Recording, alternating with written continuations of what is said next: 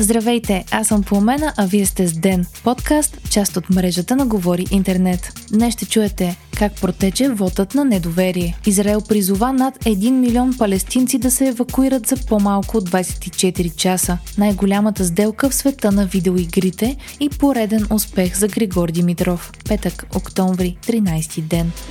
Вотът на недоверие, поискан от опозицията, очаквано не мина. Против кабинета Денков Габриел гласуваха народните представители от БСП, Възраждане и има такъв народ, а в подкрепа тези от ГЕРБ продължаваме промяната и ДПС. Въпреки, че ГЕРБ, СДС и продължаваме промяната Демократична България заедно имат достатъчно гласове, за да подсигурят правителството, част от депутатите на ГЕРБ не присъстваха на гласуването днес. Така бъдещето на кабинета бе оставено в ръцете на ДПС.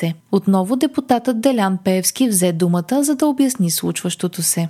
Значи ако се отклонят от евроатлантическия път на България, веднага ще го свалиме това правителство. Това е първото.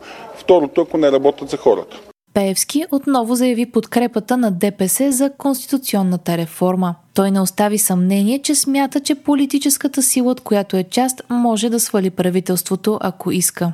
Промените в Конституцията ще бъдат подкрепени. Това е ясно на всички, затова е излишно да говорим. Това няма да бъде причината да си тръгне това правителство. Видната подкрепа на ДПС към правителството е и основната критика отправена към лидерите на Продължаваме промяната и на Демократична България. При сформирането на кабинета партията, оглавявана в момента от Мустафа Карадая, заяви, че ще го подкрепи, за да се осъществи конституционната реформа. Там е необходимо мнозинство от две трети от народните представители. От тогава обаче влиянието на ДПС само нараства и тя участва в почти всички ключови обсъждания и решения в Народното събрание. Лидерът на ГЕРБ Бойко Борисов също дава ясни сигнали за сближаване с ДПС. На няколко пъти в изказванията му личи, че я смята за коалиционен партньор. Миналата седмица дори допусна, че при ротация на премиерите, когато министър-председател ще стане Мария Габриел, могат да бъдат включени кадри на ДПС като министри.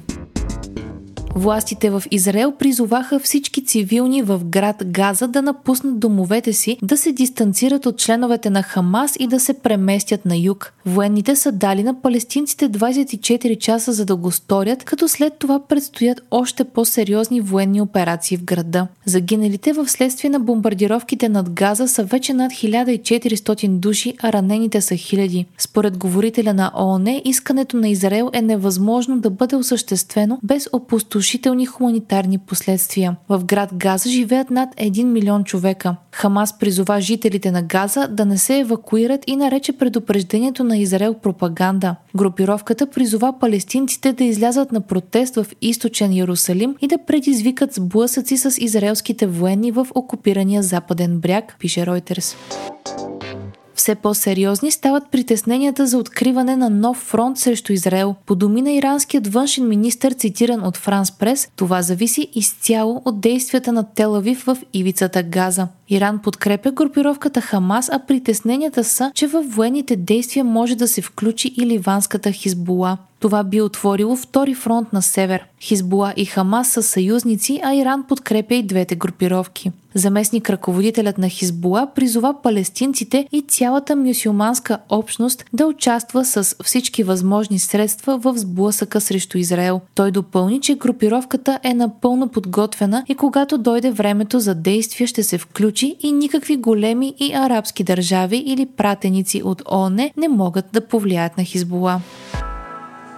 Великобритания най-накрая даде зелена светлина на придобиването на Activision Blizzard от Microsoft. Сделката за 69 милиарда долара беше блокирана от институцията, която съблюдава конкуренцията и пазарите през април. Според регулатора, придобиването може да даде на Microsoft монопол върху облачният пазар на игри. Те гигантът се съгласи да продаде правата за стриминг на игрите от портфолиото на Activision на конкурентната Ubisoft. Това спечели на Microsoft благословията на регулатора. Одобрението дава възможност на те гигантът да затвори сделката до 18 октомври. Microsoft обявиха сделката още в началото на 2022 година, но срещнаха съпротива от регулаторите в САЩ, Европейският съюз и Великобритания. Това е най-голямата сделка в историята на видеоигрите. В портфолиото на Activision Blizzard са игрите Call of Duty, World of Warcraft, Diablo, Overwatch, Hearthstone, Candy Crush и още много хитови заглавия.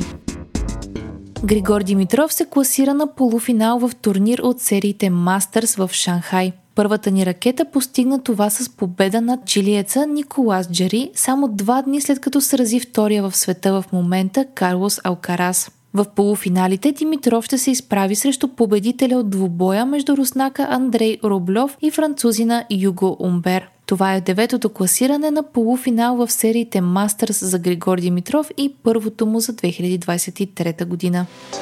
Вие слушахте подкаста Ден, част от мрежата на Говори Интернет. Епизода подготвих аз, Пламена Крумова Петкова, а аудиомонтажа направи Антон Велев. Не изпускайте епизод на Ден, абонирайте се в Spotify, Apple iTunes или някоя от другите подкаст приложения, които използвате.